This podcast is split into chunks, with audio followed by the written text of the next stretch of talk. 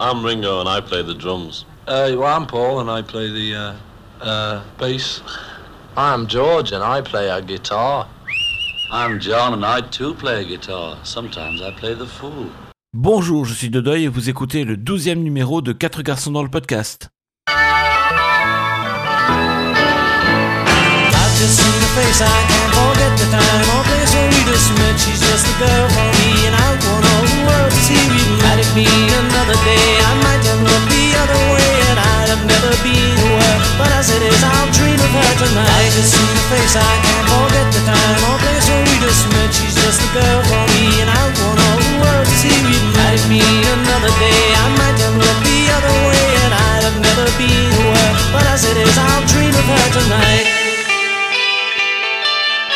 Bonjour à tous et nous voici de retour pour le nouvel épisode du podcast. En ce mois de décembre 2020, cela fait 40 ans que John Lennon a trouvé la mort devant le Dakota Building. Et cet épisode est consacré à cet événement. Que s'est-il passé en ce jour funeste du 8 décembre 1980 Quel fut le déroulé de cette journée? Comment le monde a-t-il appris la terrible nouvelle? Et qui est Mark David Chapman, l'assassin de John Lennon? C'est ce que je vous propose de découvrir dans ce numéro.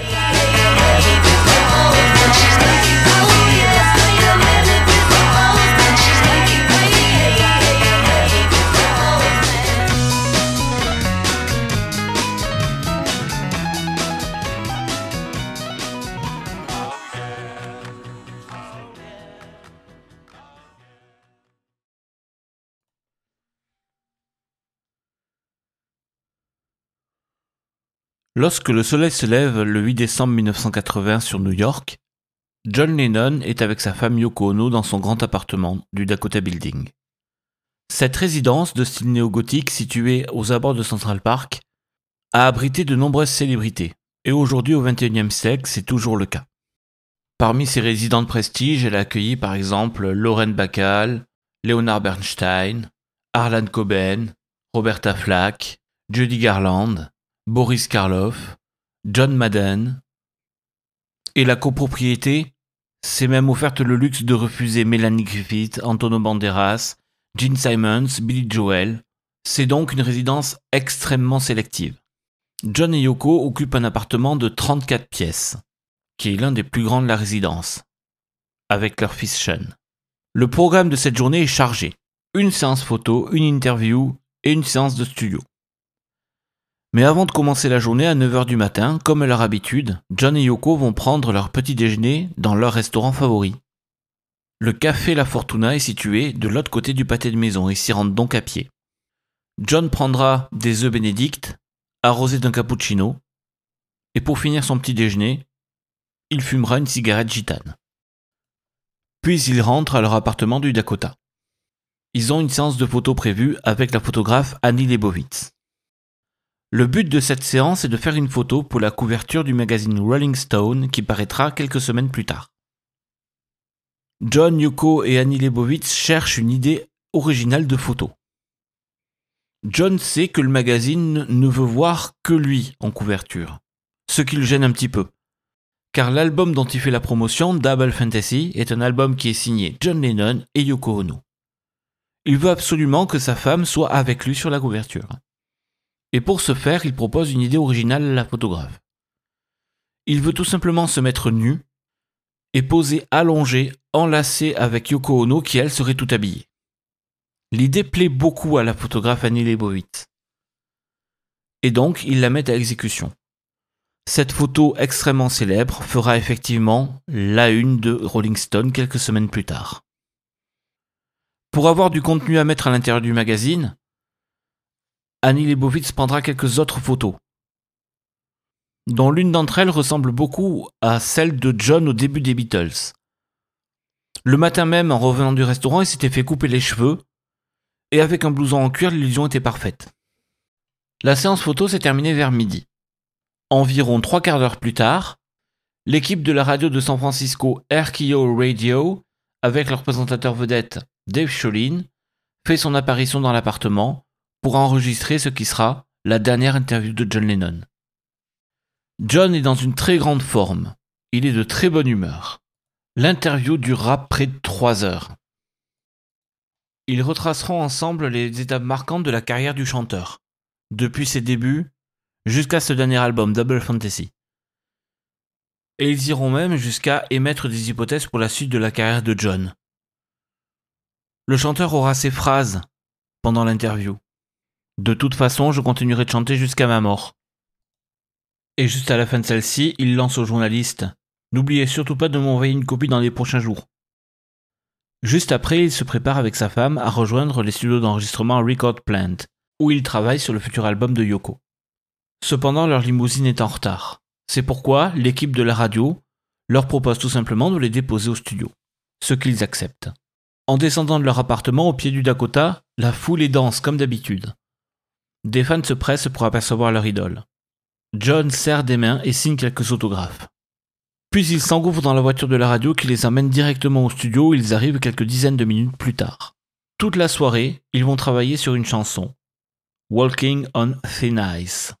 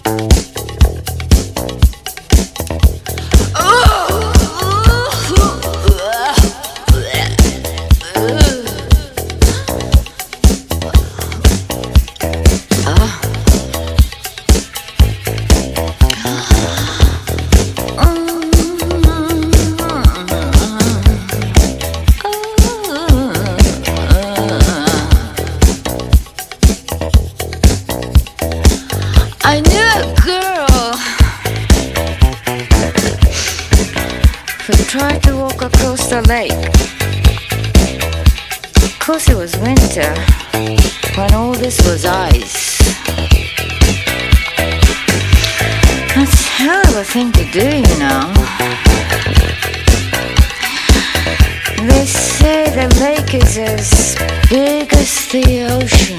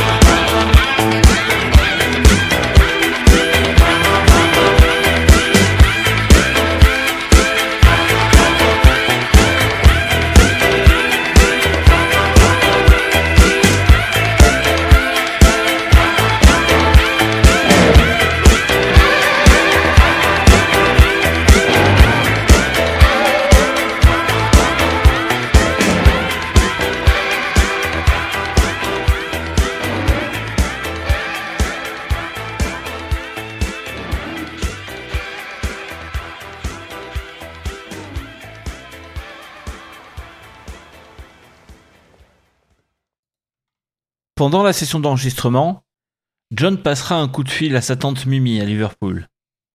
Et il va recevoir également un appel téléphonique de David Giffen, le propriétaire du label sur lequel est paru Double Fantasy, pour leur annoncer la bonne nouvelle, leur album vient d'être certifié disque d'or, deux semaines seulement après sa sortie.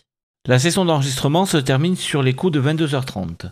John et Yoko veulent aller dîner, au Stage Deli, l'un de leurs restaurants préférés. Mais ils décident d'abord de passer au Dakota Building pour dire bonne nuit à leur fils Sean. Lorsque la limousine arrive en vue du Dakota, sur la 72e, John et Yoko décident de s'arrêter dans la rue, au lieu de stationner la limousine dans la cour sécurisée de l'immeuble. En effet, le temps est particulièrement clément pour un mois de décembre, et ils veulent juste s'offrir une petite promenade nocturne. Yoko marchait devant, et John la suivait, encombré de magnétophones et de bandes. Lorsqu'ils arrivent à la grille du Dakota Building, il est 10h52. John va franchir la grille lorsqu'il entend une voix l'interpeller. Il n'a pas le temps de se retourner. Il reçoit quatre balles dans le dos. Malgré la douleur, il parvient à se hisser jusqu'à la loge du concierge, où il perdra connaissance juste après avoir prononcé ces mots I'm shot. Jay Hastings, le concierge du Dakota, a immédiatement appelé la police, avant de couvrir John de son uniforme du Dakota Building et de lui enlever ses lunettes. Yoko s'est jetée pour enserrer la tête de John et a hurlé Help me. Hastings a tenté de la rassurer en lui disant que tout allait bien se passer. Au même moment, à l'extérieur du Dakota, Joe Perdomo, le portier de la résidence, a enlevé le revolver des mains du tireur et l'a poussé hors de portée. Il a hurlé à la tête du meurtrier Est-ce que tu sais ce que t'as fait? Ce à quoi ce dernier a répondu Yes, I just shot John Lennon.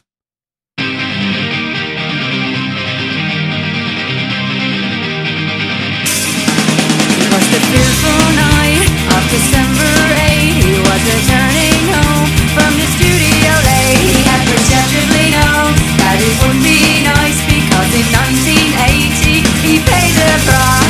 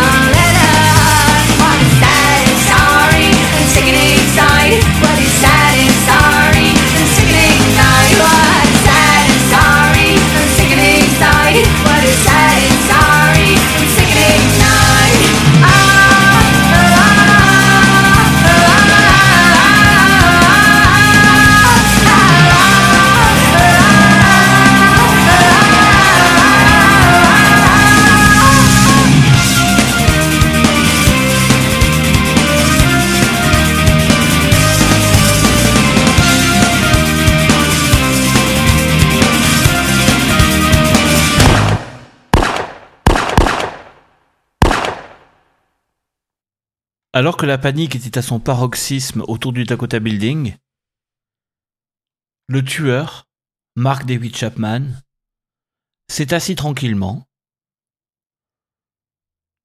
a enlevé sa veste, qu'il a soigneusement pliée et déposée à côté de lui, a sorti de sa poche un exemplaire de l'attrape-cœur de Salinger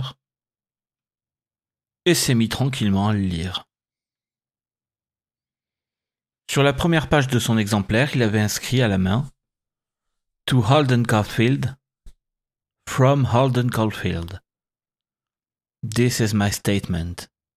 Holden Caulfield étant le héros du roman. Les premiers policiers arrivés sur place sont Steve Spiro et Peter Cullen, qui patrouillaient entre Broadway et la 72e quand le premier appel à l'aide a été lancé sur les ondes. À leur arrivée, ils ont sorti leur revolver et ont hurlé Levez les mains en direction de Jay Hastings, le concierge, qui était agenouillé près de John Lennon et qui était couvert de son sang. Perdomo, le portier, a signalé que ce n'était pas lui, le tueur. Il travaille ici. Voilà la personne que vous cherchez, dit-il en pointant Mark Chapman. Spiro et Cullen se sont jetés sur Chapman et l'ont tourné face au mur, en cherchant l'âme du crime. Ils trouvèrent sur lui des clés, la copie de la trappe-cœur et un portefeuille contenant 2000 dollars. Spiro passa les menottes à Chapman et Perdomo récupéra l'arme du crime qu'il confiera aux agents. Puis deux nouveaux officiers arrivèrent, Bill Gamble et James Moran, et voyant que le suspect était sous contrôle, se lancèrent à l'intérieur du Dakota. Contrairement à la volonté de Yoko Ono, Gamble tourna le corps de John pour vérifier l'étendue de ses blessures. Il demanda à John de donner son nom, et il s'exécuta difficilement. Réalisant que les blessures étaient trop importantes pour attendre une ambulance, Gamble et Moran ont transporté Lennon dans leur voiture. Ils démarrèrent en trombe et roulèrent vers l'hôpital le plus proche, le St. Luke's Roosevelt sur la 59e. Gamble a tenté de garder John conscient pendant toute la durée du voyage en lui posant des questions. Êtes-vous bien John Lennon Oui, c'est moi. Comment vous sentez-vous J'ai mal. Pendant qu'ils roulaient, Moran contacta l'hôpital pour les prévenir de leur arrivée. Derrière le véhicule qui transportait John, une seconde voiture de police transportait Yoko Ono, dont l'état hystérique commençait à inquiéter le chauffeur. À leur arrivée à l'hôpital, un brancard les attendait. Le docteur Stephen Lynn a pris les opérations en main. On demanda à Yoko de rester à l'extérieur et elle en profita pour appeler Sean, au Dakota. À son arrivée, John Lennon n'avait pas de pouls et il ne respirait plus. Mais pendant 20 minutes, le docteur Lynn ainsi que deux de ses confrères ont tout tenté, y compris une ouverture de la poitrine et un massage cardiaque direct pour tenter de redémarrer le cœur. Malgré tous leurs efforts, le docteur Lynn prononcera la mort de John Lennon à l'arrivée aux urgences à 11h07 du soir, le 8 décembre 1980. À 11h15, Lynn informa Yoko de la mort de son mari. Il lui avoua que selon lui, la première balle avait touché la horte, et que donc les trois suivantes n'avaient fait qu'aggraver les choses, mais que de toute façon son mari était condamné. Puis le docteur Lynn sortit pour faire une déclaration à la presse qui commençait à s'amasser devant les grilles de l'hôpital. This evening, John Lennon arrived at the emergency room at the Roosevelt uh, Hospital. He was dead on, at the time of his arrival. Numerous resuscitative efforts were made after his arrival in the hospital, including transfusions, surgical procedures, other procedures, but in spite of the effort of many physicians and after many procedures, we were unable to restore the life of Mr. Lennon. Et à partir de là, la nouvelle va se répandre à travers le monde, comme une traînée de poudre. Le 8 décembre 1980 était un lundi. Et aux États-Unis, le lundi, c'est synonyme de Monday Night Football. Une rencontre de NFL. Tous les lundis. C'est un peu une grand-messe du sport américain. Et ce lundi soir-là ne dérogeait pas à la règle. Les, les Miami Dolphins recevaient les New England Patriots. Excited about tonight because the Patriots have not been able to beat Shula and Miami here at the Orange Bowl since 1960.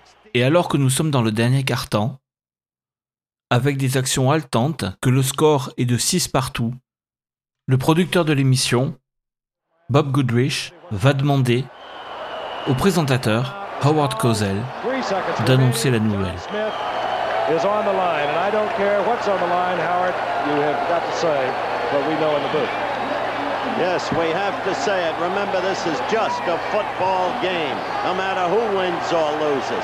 An unspeakable tragedy confirmed to us by ABC News in New York City. John Lennon, outside of his apartment building on the west side of New York City, the most famous perhaps of all of the Beatles, shot twice in the back, rushed to Roosevelt Hospital, dead on arrival. Hard to go back to the game after that news flash, which in duty bound we had to take. Frank? Indeed it is. Three seconds remain. John Smith.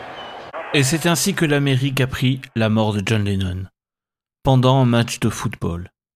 Bien sûr, quelques minutes après, l'intégralité des chaînes vont se mettre en édition spéciale et vont annoncer la terrible nouvelle. Pas toute l'Amérique. Car ce soir du 8 décembre, Stevie Wonder est en concert, à Auckland. Et c'est l'artiste lui-même qui va se charger d'annoncer la nouvelle à ses fans.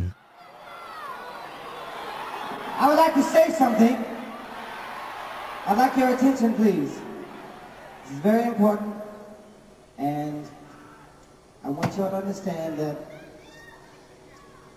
I am not a person who likes to be the of any bad news, but I think that I would like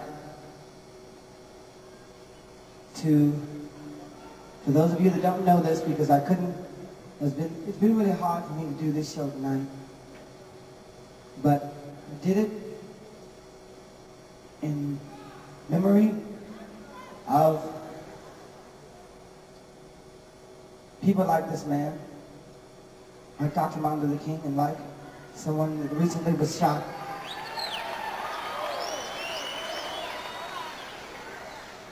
He was shot tonight three times. And I will tell you who, and I know that maybe you won't be able to sing this song with me, but the song is about people like him that have lived and died with a principle of unity for all people. And I'm talking about Mr. John Lennon. So I'm very sorry to have to tell you that. But when I found it out, it's still very hard for me to do this show even now. But I know that you would want me to continue to express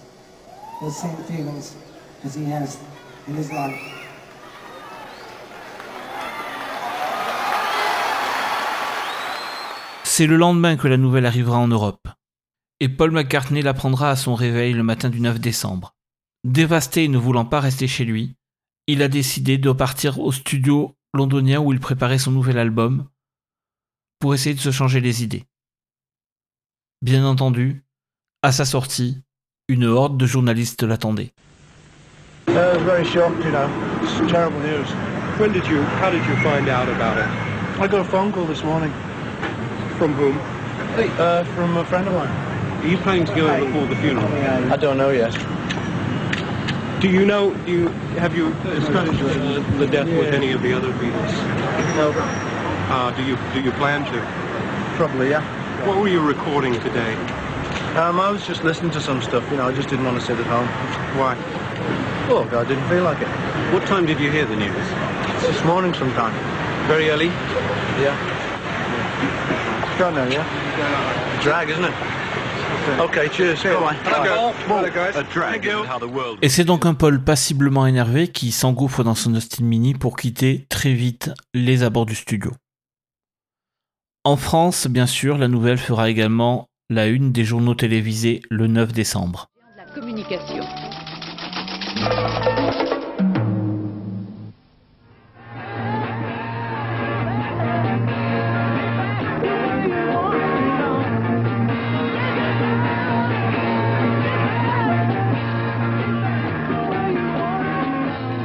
Comeback, retour. Mesdames, Messieurs, bonsoir. C'est un enfant du siècle qui vient de mourir assassiné ce matin à New York.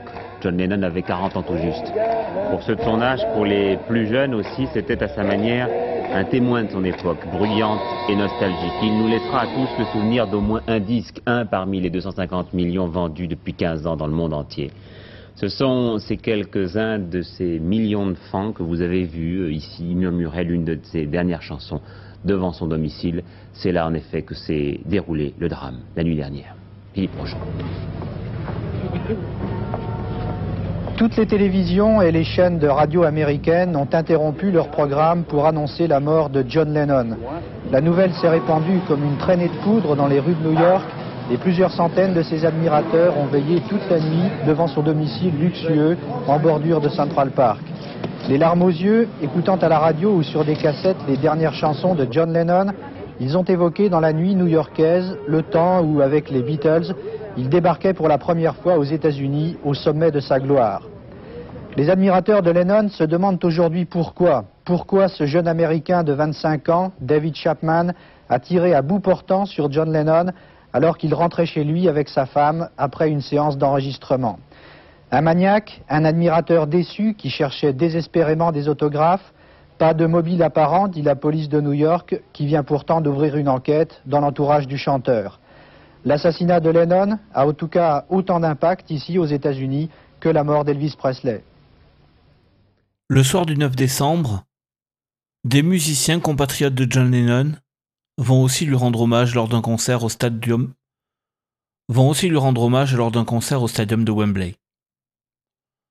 C'est tout simplement le groupe Queen qui va entamer une version d'Imagine en hommage à son auteur.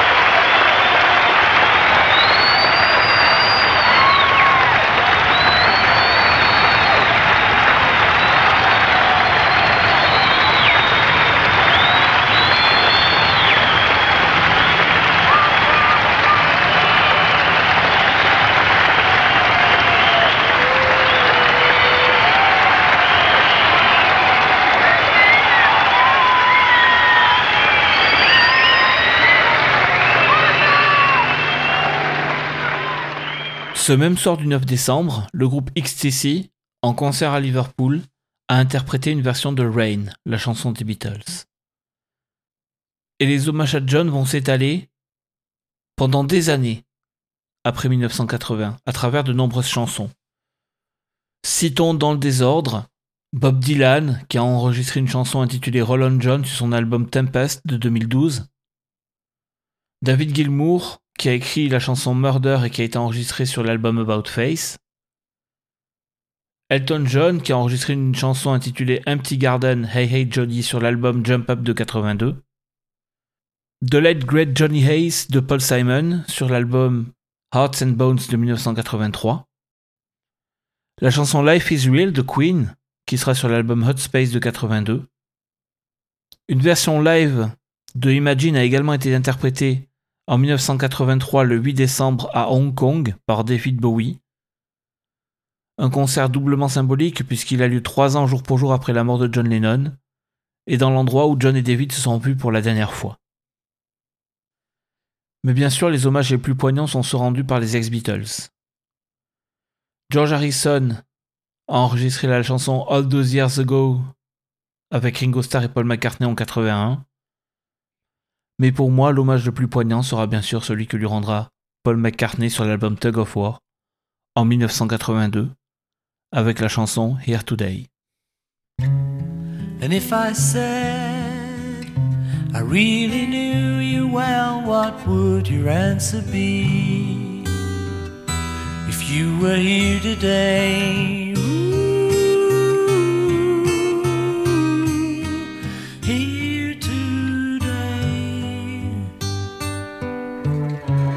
knowing you, you probably laugh and say that we were worlds apart. If you were here today, ooh, here today. But as for me, I still remember how it was before. I am holding back the tears. No, no. Ooh, I love you. Ooh, what about the time we met? Well, I suppose that you could say that we were playing hard to get. Didn't understand a thing, but we could always sing. What about the night we cried? Because there wasn't any reason left to keep it all inside. Never understood a word, but you were always there with a smile. And if I say I really loved you and was glad you came along, then you were here today. Ooh, for you were in my song.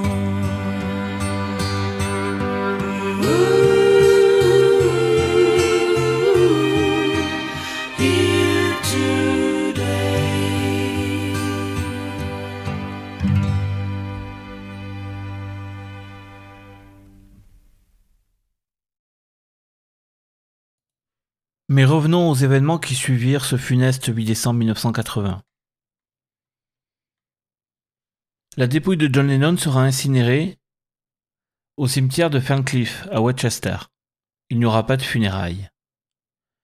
Peu après, Yoko Ono, rentrée au Dakota Building, fera savoir aux fans qui se massent depuis de nombreux jours au pied de l'immeuble qu'elle a apprécié ce geste de soutien, mais qu'il est temps maintenant de se séparer, mais de revenir le dimanche suivant à Central Park pour 10 minutes de prière silencieuse. Ainsi, le 14 décembre, des millions de personnes se rassemblent, non seulement à Central Park, mais partout autour du monde, pour célébrer ces 10 minutes de silence à la mémoire de John. 30 000 personnes à Liverpool, 225 000 personnes à Central Park. À la suite du meurtre, des fans de Lennon vont se suicider, poussant Yoko Ono à demander publiquement aux gens de ne pas céder au désespoir. En 1981, l'album solo de Yoko Ono, Season of Glass, portera en couverture la photo des lunettes que John portait le jour de son assassinat. John est mort et il a été tué par Mark David Chapman. Lors de son procès, l'assassin plaidera coupable pour le meurtre en juin 1981, contre l'avis de ses avocats, qui voulaient lui faire plaider la folie. Il est condamné à la perpétuité, mais étant donné qu'il a plaidé coupable, la liberté conditionnelle est envisageable après 20 ans, soit depuis l'an 2000. Cependant, depuis l'an 2000, il l'a réclamé à corps et à cri à de nombreuses reprises, mais personne ne souhaite le laisser sortir. Pour une raison très simple. Ils ont peur tout simplement que sa libération trouble l'ordre public et qu'un fan tente lui-même de l'assassiner. Ironie du sort, il est emprisonné au centre correctionnel d'Attica State, qui porte le nom d'une chanson de John Lennon qui est parue dans l'album Sometime in New York City. Mais il y a une question que nous sommes en droit de nous poser. Qu'est-ce qui a poussé un jeune homme de 25 ans à tuer John Lennon? Mark David Chapman est né le 10 mai 1955 à Fort Worth, au Texas, d'un père sergent dans l'US Air Force et d'une mère infirmière. Son enfance est un petit peu compliquée. Il vit dans la crainte de son père, qui est un homme violent. Il déménage à de nombreuses reprises, suivant les affectations de son père, fuguant, essayant la drogue, principalement le LSD. Et dans les années de Beatlemania, il s'intéresse fortement au groupe. Il est à cette époque-là chrétien très fervent. Et cela va poser un problème par rapport à sa vénération des Beatles. En effet, en 1966, John Lennon va déclarer, en substance, qu'aujourd'hui, les Beatles sont plus populaires que Jésus. Cela va déclencher un tollé, principalement aux États-Unis, où des autodafés de disques des Beatles vont être organisés par les associations chrétiennes, et également par le Ku Klux Klan. Les Beatles suivront la tournée américaine qui suivra un petit peu dans la peur. Ringo avait même tenté de pencher ses cymbales espérant qu'elles arrêteraient les balles au cas où. Mais Mark David Chapman a pris cette déclaration comme un affront. John Lennon est un imposteur. Il ne peut pas se résoudre à accepter un tel affront envers Jésus-Christ de la part de son idole. Et donc, il va s'écarter du chemin des Beatles. Il a 16 ans lorsqu'il rencontre Jessica Blankenship. Il rompt avec la drogue et se consacre quasi exclusivement à la religion. Mais quelques années plus tard, après avoir trompé sa compagne, il ne se le pardonne pas et sombre dans la dépression. Il fera même une tentative de suicide en 1977. Il tenta de s'asphyxier au monoxyde de carbone, mais le tuyau qui sortait du pot d'échappement, sous l'effet de la chaleur, a fondu. Il entra ensuite en convalescence en psychiatrie au Castle Memorial Hospital. En 1978, inspiré par le film Le Tour du monde en 80 jours, il réalise un tour du monde et commence une relation avec une nippo-américaine plus âgée. Le même type de relation qu'entre Yoko Ono et John Lennon. Cette femme, Gloria Abe, agente de voyage rencontrée à Hawaï, va devenir son épouse le 2 juin 1979. À cette époque-là, il travaille au Castle Memorial Hospital. Il en sera licencié après une altercation avec une infirmière. À la suite de ce licenciement, il trouve un emploi de veilleur de nuit il tombe dans l'alcoolisme et commence à fantasmer sur l'assassinat de John Lennon. Car avec la sortie de la chanson Imagine, car selon lui, car selon Mark David Chapman, la chanson Imagine est elle-même une supercherie.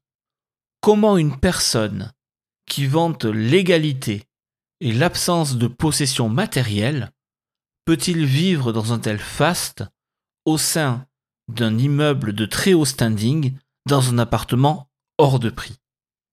Mark David Chapman se fait une mission d'éliminer tous les parasites. D'ailleurs, John n'est qu'une victime potentielle.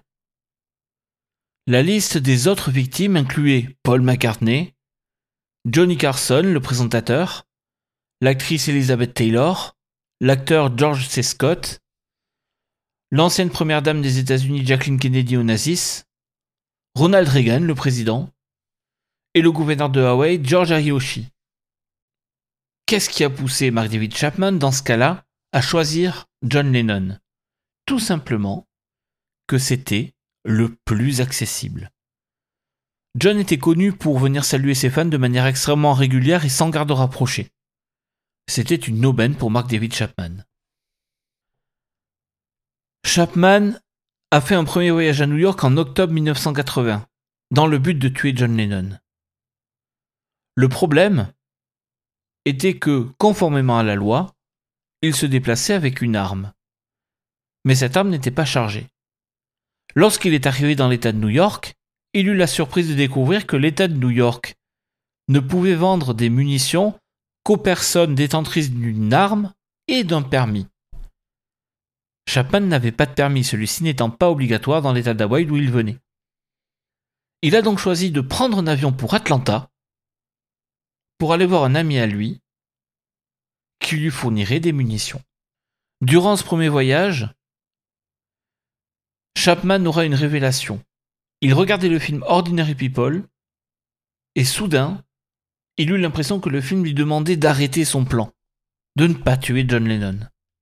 Il est reparti à Hawaï, il avoua à sa femme qu'il était obsédé par le fait de tuer John Lennon, il lui a montré le revolver et les munitions, et sa femme n'a pas jugé utile de prévenir la police ou le psychiatre de Mark David Chapman. Chapman dira également qu'un jour, en allumant sa télévision, il a vu clignoter le message Thou shall not kill. Tu ne tueras point. Il tenta de prendre rendez-vous avec le psychiatre qui le suivait, à cette occasion-là, mais il changea d'avis et ne se présenta jamais au rendez-vous. Le 6 décembre 1980, il décide de reprendre l'avion pour New York. Il ne savait pas trop quoi faire. Il hésitait entre tuer John Lennon, se suicider après, ou tout simplement aller directement se jeter du haut de la statue de la liberté. Du moins, c'est ce qu'il dira lors de son témoignage pendant son procès. Le 7 décembre, Mark David Chapman rencontre par hasard le chanteur James Taylor à la station de métro de la 72e rue. Selon James Taylor, Mark David Chapman tenait des propos un petit peu décousus sur le fait d'aller voir John Lennon, de faire quelque chose avec lui, mais il n'en savait pas plus. Cette nuit-là, Chapman et sa femme auront une longue conversation téléphonique. Elle essaiera de le convaincre de renoncer à ses plans et de se tourner vers Dieu. Le matin du 8 décembre, Mark David Chapman quitte sa chambre au Sheraton Hotel en laissant toutes ses affaires en évidence pour que la police les trouve sans difficulté. Puis, dans une librairie, il achète son exemplaire de Catcher in the Rye. À l'intérieur, il inscrit This is my statement en soulignant le this et en signant From Holder Caulfield to Holder Caulfield. Et il se mit à arpenter les abords du Dakota Building. Dans la matinée, il a été distrait par un événement dans la rue et a donc raté le retour de John et Dioko de leur petit déjeuner. Un petit peu plus tard, il vit la nounou de Sean Lennon qui revenait d'une promenade avec le fils de John. Chapman s'est approché et a serré la main de Sean Lennon. Il lui dit qu'il était un beautiful boy, citant ainsi la chanson de son père. Lorsqu'à 5 heures, lorsqu'à 17 heures, John et Yoko quittent le Dakota pour aller à la session d'enregistrement, il fait partie des fans qui abordent John. Mark David Chapman lui tend d'ailleurs un exemplaire de l'album Double Fantasy. Le photographe Paul Goresh, qui était devant le Dakota ce jour-là, a même pris en photo l'instant où John signe l'album sous le regard de son futur meurtrier. Six heures avant qu'il soit tué. Cependant, contrairement à la légende, cet autographe ne sera pas le dernier de John. Quelques dizaines de minutes plus tard, il en signera un qui lui sera le dernier, auprès de la réceptionniste des studios Record Plant. Mark David Chapman dira plus tard que si Paul Goresh, le photographe, l'avait invité à aller boire un verre, il aurait quitté les lieux et n'aurait pas tué John Lennon. Lorsqu'à 10h50, la limousine de John et Yoko revient. Il s'approche de l'entrée du Dakota Building et il interpelle John Lennon. Il ne lui laisse pas le temps de se retourner et le met en joue. Il tire cinq balles. La première traversera le poumon et touchera une artère.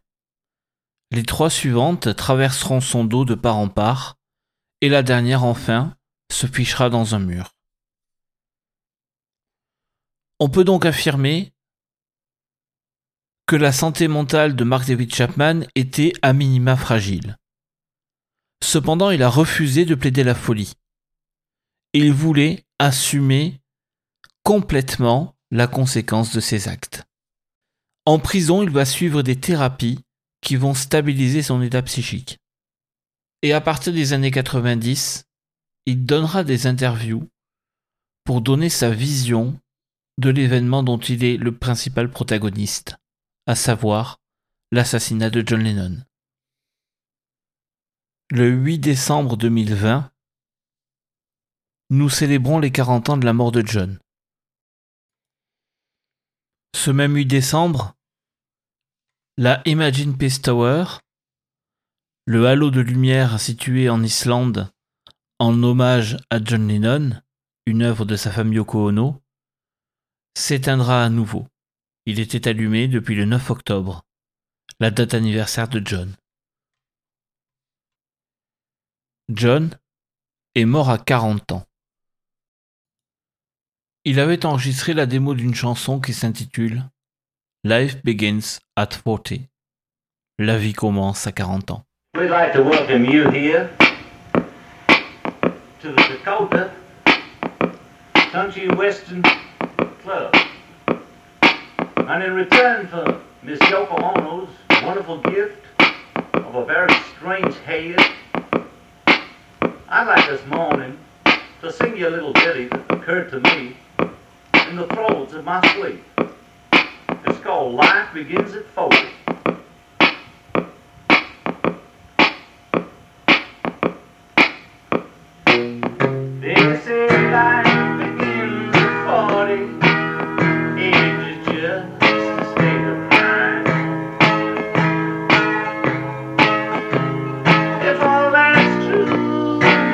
Know that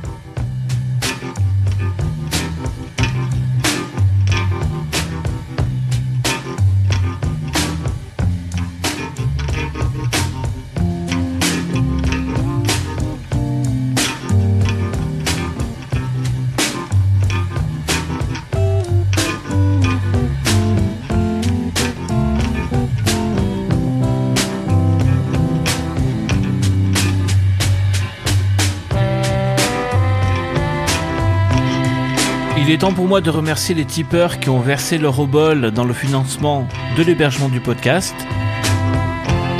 Donc vous êtes actuellement 9 tipeurs. Je remercie donc Off Martins, PV Le Worm, Flo Flo, Notka, Assez Déçu, Leila, Pierre qui roule, Magali et Maxime.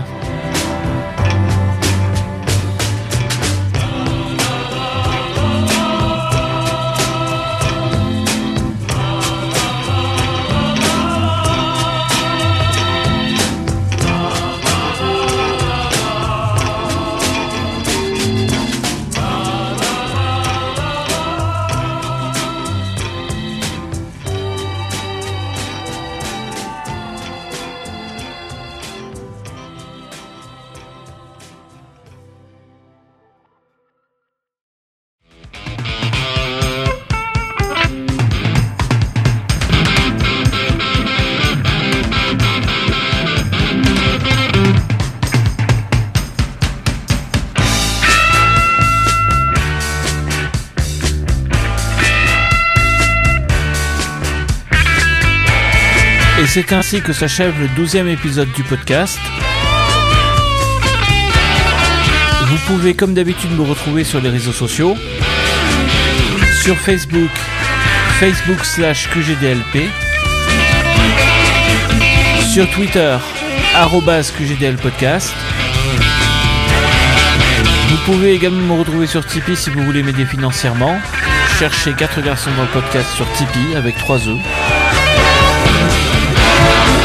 Et rendez-vous dans 15 jours pour un nouvel épisode.